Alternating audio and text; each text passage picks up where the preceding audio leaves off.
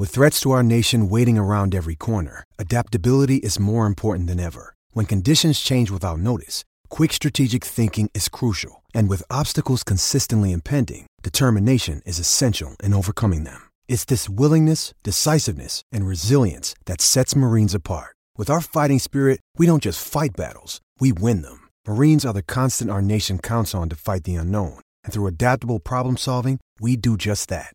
Learn more at marines.com. Hey guys, it is Ryan. I'm not sure if you know this about me, but I'm a bit of a fun fanatic when I can. I like to work, but I like fun too. It's a thing. And now the truth is out there. I can tell you about my favorite place to have fun Chumba Casino. They have hundreds of social casino style games to choose from, with new games released each week. You can play for free anytime, anywhere and each day brings a new chance to collect daily bonuses. So join me in the fun. Sign up now at ChumbaCasino.com. No purchase necessary. VGW. Void were prohibited by law. See terms and conditions. 18 plus.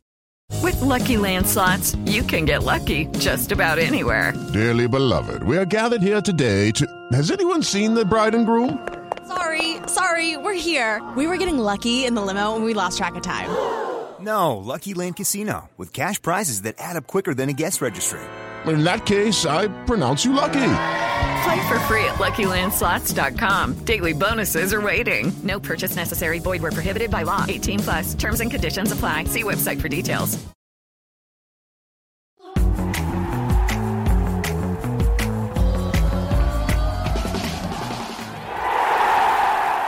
Hello, welcome to the post-match pint on the Villa View in association with Purity, and it's fair to say about maybe 20, 30 minutes ago, neither Neil or myself were looking forward to coming on and doing this show, but an absolute dream nine minutes from from Villa substitutes has, has seen us coming on now and we're going to enjoy ourselves now.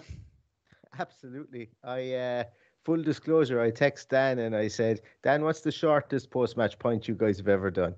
And at that stage I was I was looking for an in and out job to try and just not spread any negativity that might have been coursing through the fan base, I think, at that time, or not to exacerbate it. But um, then, of course, we should have known then because no shots on target. And when you look to our bench and you see the likes of Keinan Davis, Trezeguet, Jacob Ramsey, it was probably just a given that we were going to have, you know, three goals scored in the last nine minutes once those yeah. three guys came on.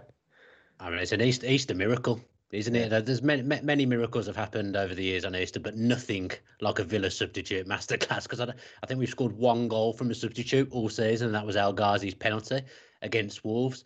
Suddenly, two of them come on, and I've got to say, I know he didn't score, but I really thought it was Keinan Davis that changed the game. Neil, that crossing, that second, the crossing for the second goal was an absolute beaut, absolute yeah, really beaut. It, re- it really was. He got on a lot of the ball like he's never going to be fleet of foot. He's never going to be um, you know, tricky with his feet or anything like that. He is a big man, and that's that's that's what his strengths are. But to get down to that byline and put put across that put that cross right into the back post, pinpoint cross, really, uh, was fantastic. There was a couple of other times where, um, you know, he trapped the ball well. Maybe he's he's getting better at trapping the ball, and and and this might sound silly to say of a professional footballer, and I'm not having a go at him, but um, when the ball kind of when he traps the ball, it goes less far away from him, and and that I mean that is a compliment. It's not a, it's not a, not a dig at him or, or anything, but you could see that he's worked on that an awful lot, and, and and he looked good. And and I think I don't know what it was, but I think having him in there to hold the ball up brought brought Traore into the game an awful lot as well. Because when he came on, it looked like we were going to go to four four two, and we kind of did, but it allowed it allowed Watkins to buzz around the field a small bit more and to get into other positions. Uh, and, and, he gets into that back post position for his goal as well, um, off the back of some good work, you know, there on the other side. The fact that he didn't need to be involved in the donkey work to, to kind of in the build up play, he was able to ghost into the back post, and that's where he does his good work as well. So, you know, yeah, credit where credit's due. Dean Smith has been panned for not making a lot of substitutions. He's been panned for not changing up the the um, the formation. He did both today, and look, let's call it as it is as well. Out of desperation, he did it, but it worked. And I think let's talk about the third person as well. Jacob Ramsey came out. Jacob Ramsey was like he was deceptively strong on the ball. I, I sent you a message as well saying that there was a couple of times that Loftus Cheek or Lemina had got the ball on one side of the field and dribbled directly across the field, like in a straight line across the field, and we couldn't knock anybody off the ball or dispossess them. Ramsey came in and he showed a small bit of steel in that midfield, and um, you know it was just it was just a good nine minutes, as you said, from our three substitutes. I mean, it was the corner of Birmingham City phrase. It was nine minutes in dream world. To be fair, because as I say, the, the Easter was ruined. Was, I wasn't yeah. looking forward to my dinner even tonight. It was all go all going down the toilet. You you say there Smith has been panned for his use of subs, his change of system, but you did also allude to this. He had to change something because it was beyond turgid. There just nothing nothing was working. I mean, it took us seventy odd minutes to have, to have a shot on target, and that was a hopeful one from range. It was just nothing. I'm saying nothing going for us. We we weren't doing anything. I think mm.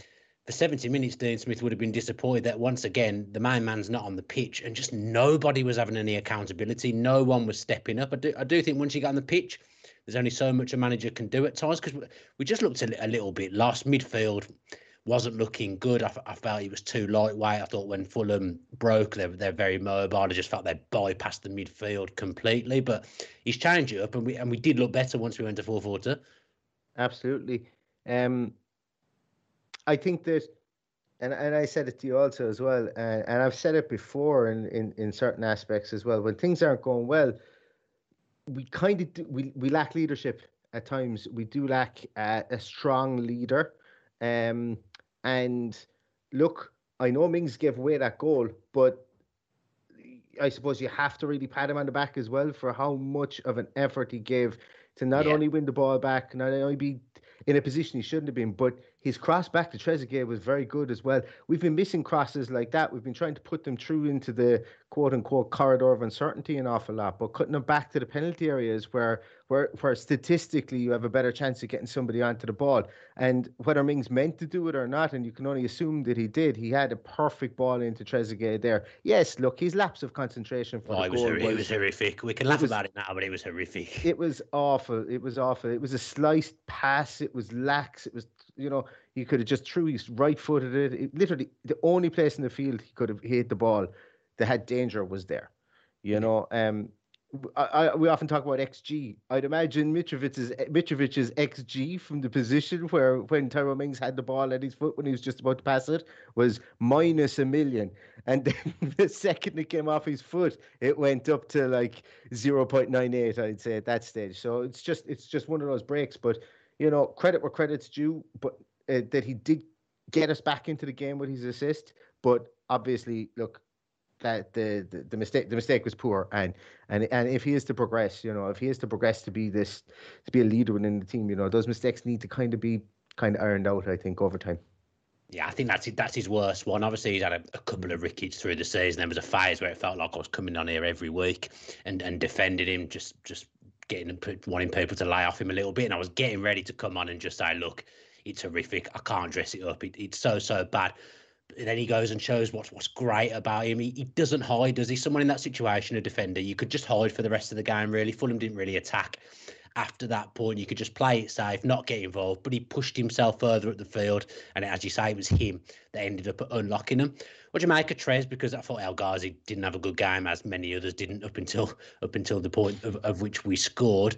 When Trezeguet came on, I was just expecting a little bit more of the same. But one thing he does do well is when he hasn't got time to think, he finishes. Yeah, I do my best work when I don't have time to think about it either as well. So you know, I think that's that's very much a human trait that you don't become a professional footballer at, at look call it the highest level. The Premier League is probably the best league in the world. Uh, whether we like to, you know, you, you you can pick facets of other leagues, but the Premier League is probably the hardest league to play in in the world.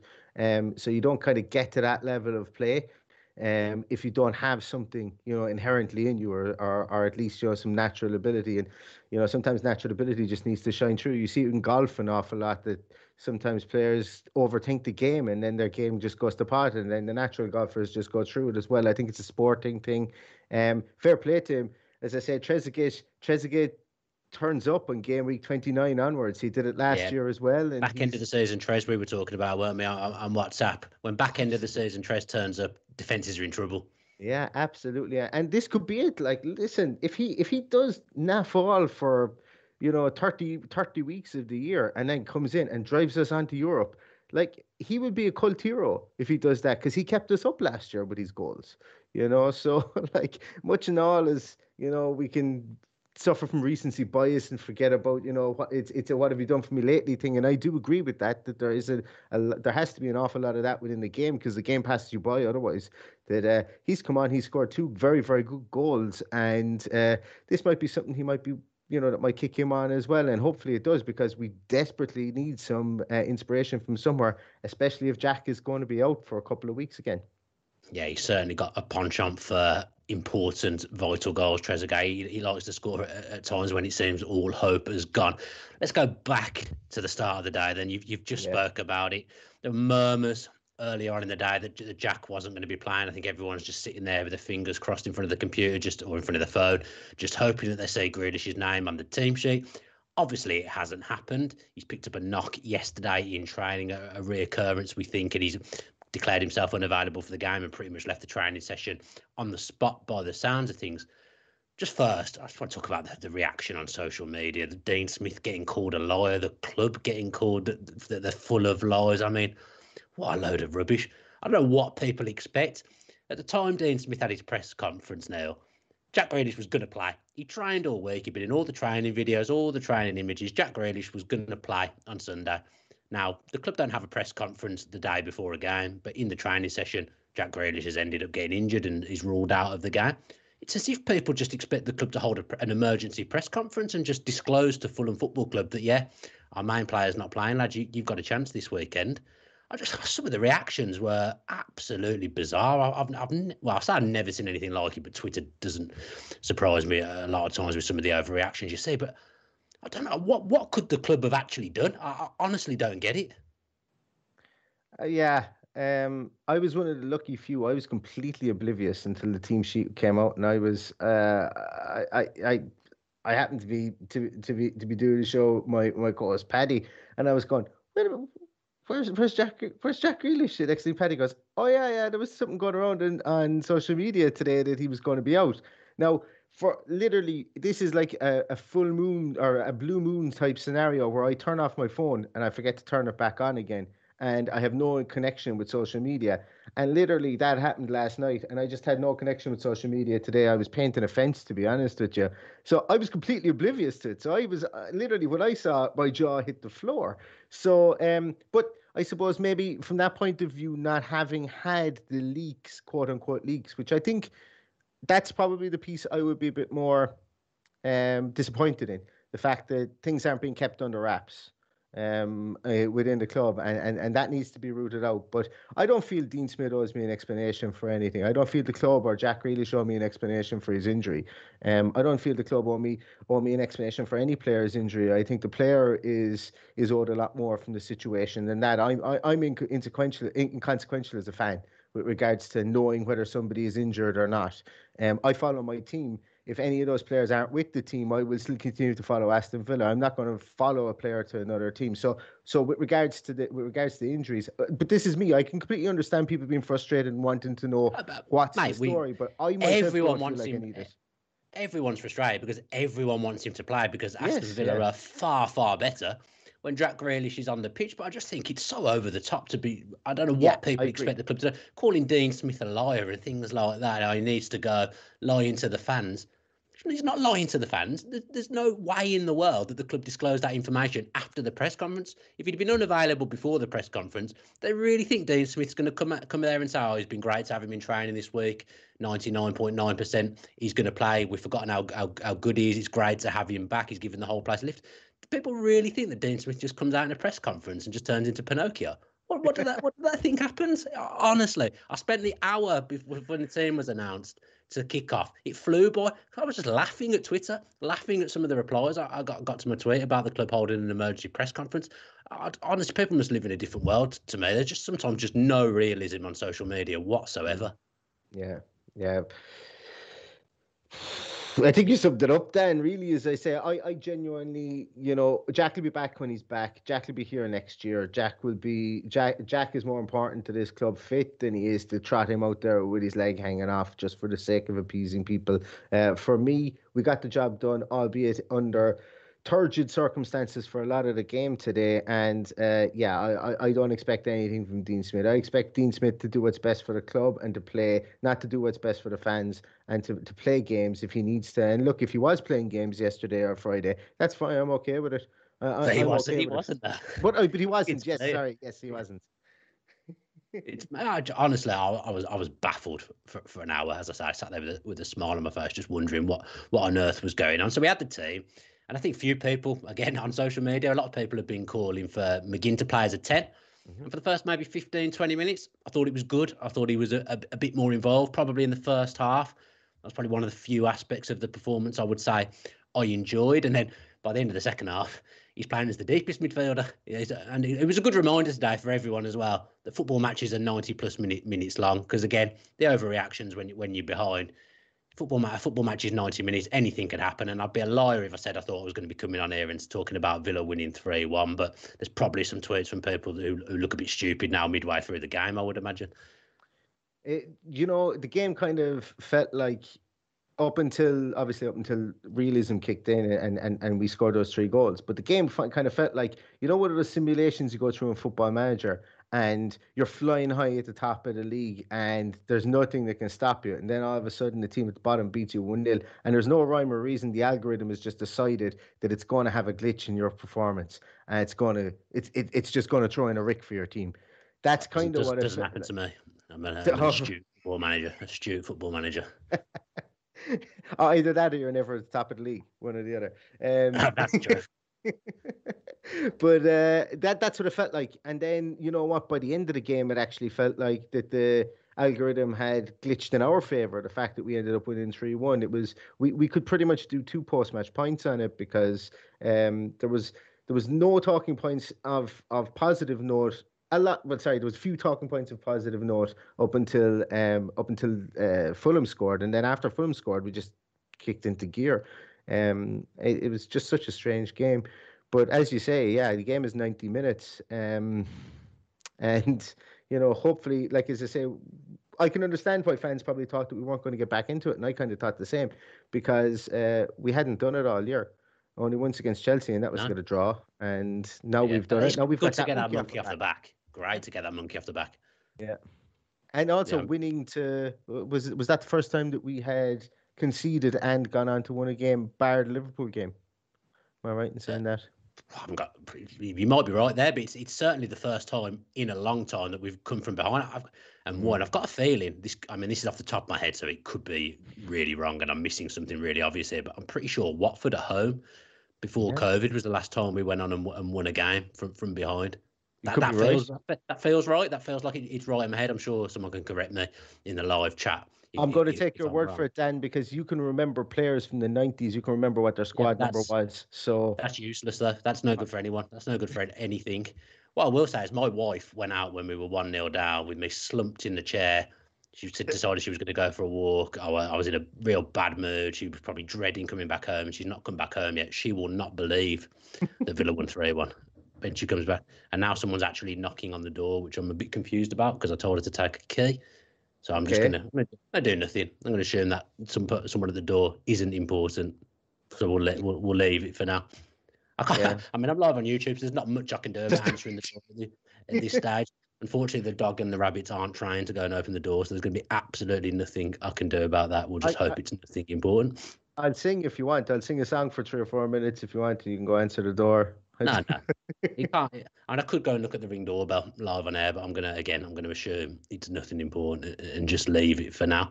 What else should we talk about? What what, what else happened in the game? Any anything that can obviously I imagine there was a plenty of things that concerned you for a long time. Is there anything long term that concerns you from the game? Yeah, I think I still I still think the biggest thing that concerns me long term is um, the lack of leadership up the field. Uh, we give we give away so many silly fouls, like very silly fouls, like like players gone past us and you leave a little hip in there or leg in there. Uh, Sanson was was guilty of it a couple of times. Uh, Douglas Luiz was guilty of it a couple of times. Um, uh, Bertrand Traore is just guilty of it so many times, but. I and I think that's from frustration. I think that's because things aren't clicking up up the field as well. But I would really like to see somebody to to adopt that leadership mantle uh, further up the field um, to, to, to try and keep people together. Um, Ollie Watkins, I think, could be that guy, but you know he's so disjointed from everybody just due to the position that he plays. He's he's quite far away from an awful lot of the rest of the midfielders because the fact the midfielders are are up and down the field, especially in a four three three. That that it's uh, it, it would be just it would be something that would be nice that if somebody could just you know um, gather players around them and become that almost uh, Roy Keane type, Gareth Barry type in the middle of midfield that kind of glues things together from a mental point of view. Uh, that's probably the only thing that that, that I think I've been. Uh, it, it's something that's that's been going on since pretty much the first of January, and it's it's not getting any better up there. But it's not not getting any worse, but it's not getting any better either at the same time. And I'd like to maybe see a little bit of a change up there too, with regards to just somebody being appointed almost a second captain up there to to, to, to try and keep things going without Jack in the team, obviously. But um, I was one thing I did like was that we gave up the ghost and trying to get to the byline to cross the ball an awful lot. Um, I'm not a fan of that with regards to the strikers and the forward players that we have trying to get on the end of the ball. Uh, I think it puts an awful lot of pressure on them, and uh, and it puts a lot of pressure on them to find space with the defenders so close to the goalkeeper. Uh, what I did see was that Cash and and Targett were crossing the balls from deep, and they were kind of more arc, like almost Ahmed El Mohamady crosses is what I'm going to call them because that's what he does all the time, and and it just gives a chance for a striker or defender to get in behind the, sorry, a striker or a midfielder to get in behind the defenders, should I say? Um, little things like that in the first half, I like from a tactical point of view. Saying that, our two goals that we got were from the byline, you know, from Keinan Davis and from Tyrone Mings. So, but but like I think on, a, on in the main, I think over the last couple of games, especially Sheffield United and um, and against Spurs, you know, getting to the byline and just floating crosses in there, expecting Ollie Watkins to get on them doesn't really work. I think uh, there needs to be a small bit of, of more of a game plan with crossing, and I think today we did come out with early crosses to try and get people in at the back post a bit more, which I liked, and, and hopefully we see that going forward.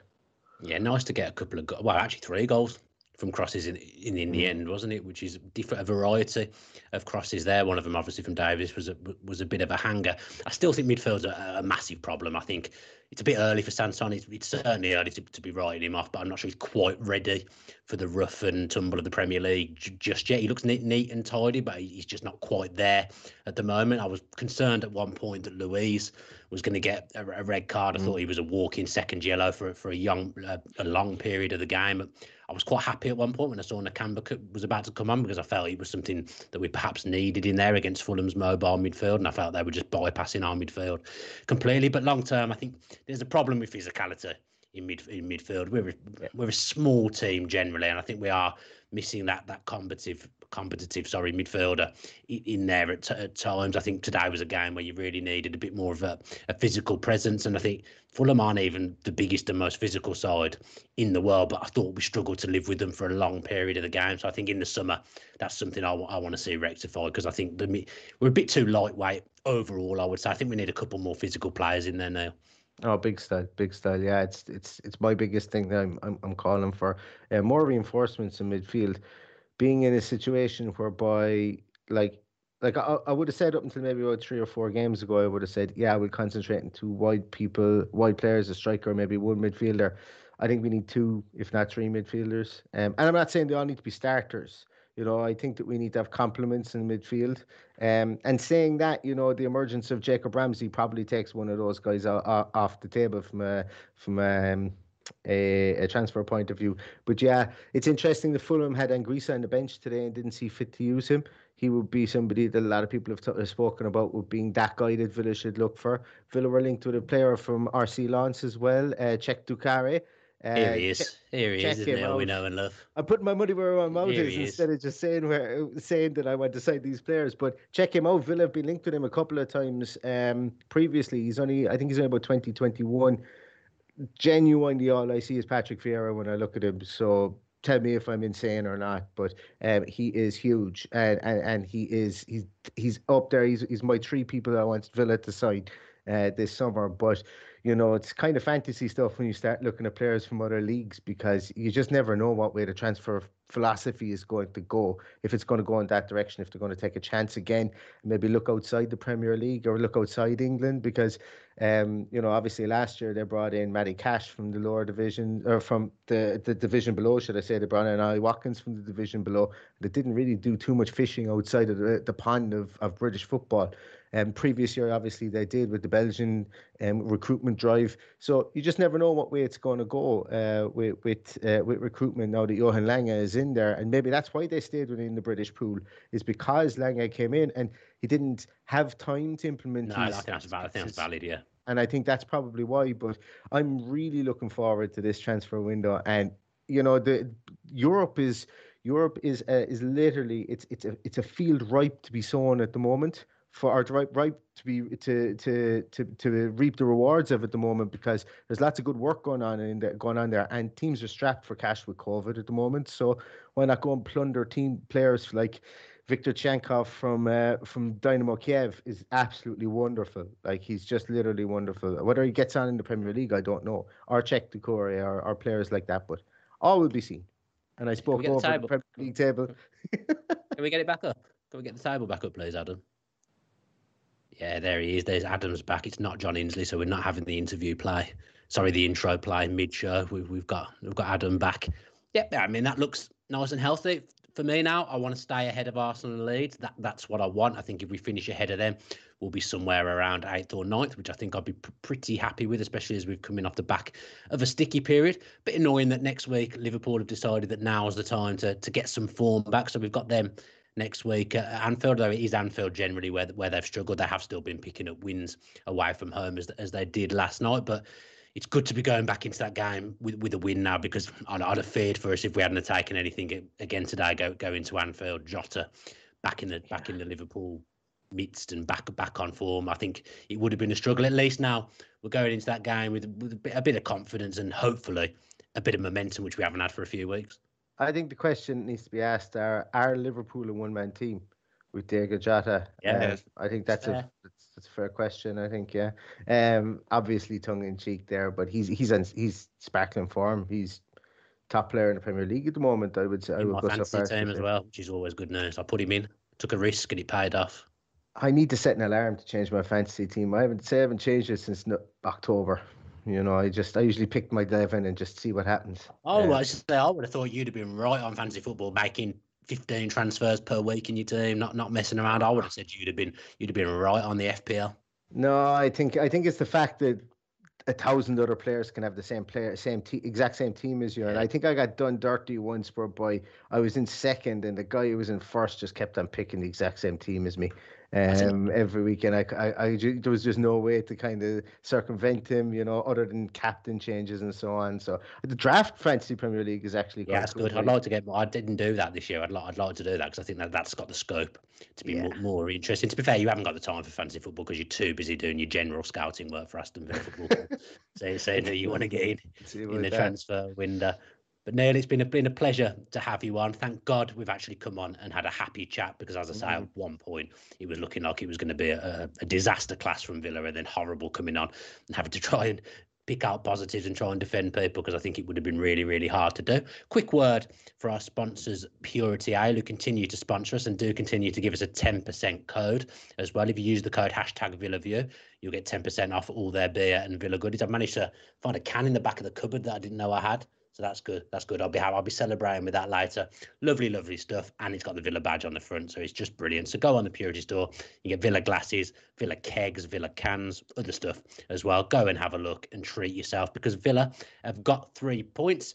There'll be a match preview from the Villa View back in the week at some point. Neil will be doing his For the Love of Paul McGrath podcast as well. So if you only watch Neil on the Villa View, make sure you're watching him on his own podcast as well because it's very, very good. And Neil's a, a, very, very good guy to have on this show. He's he's honed his craft for the love of Paul McGrath. So we get him on here as well because we enjoy talking to him.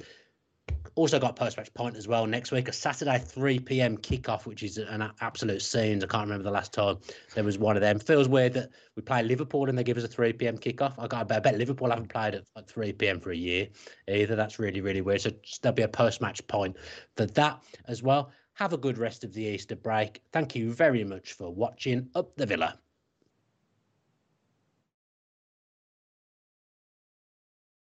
Sports Social Podcast Network. Mom deserves the best, and there's no better place to shop for Mother's Day than Whole Foods Market. They're your destination for unbeatable savings, from premium gifts to show-stopping flowers and irresistible desserts. Start by saving 33% with Prime on all body care and candles. Then get a 15-stem bunch of tulips for just $9.99 each with Prime. Round out Mom's menu with festive rosé, irresistible berry chantilly cake, and more special treats. Come celebrate Mother's Day at Whole Foods Market.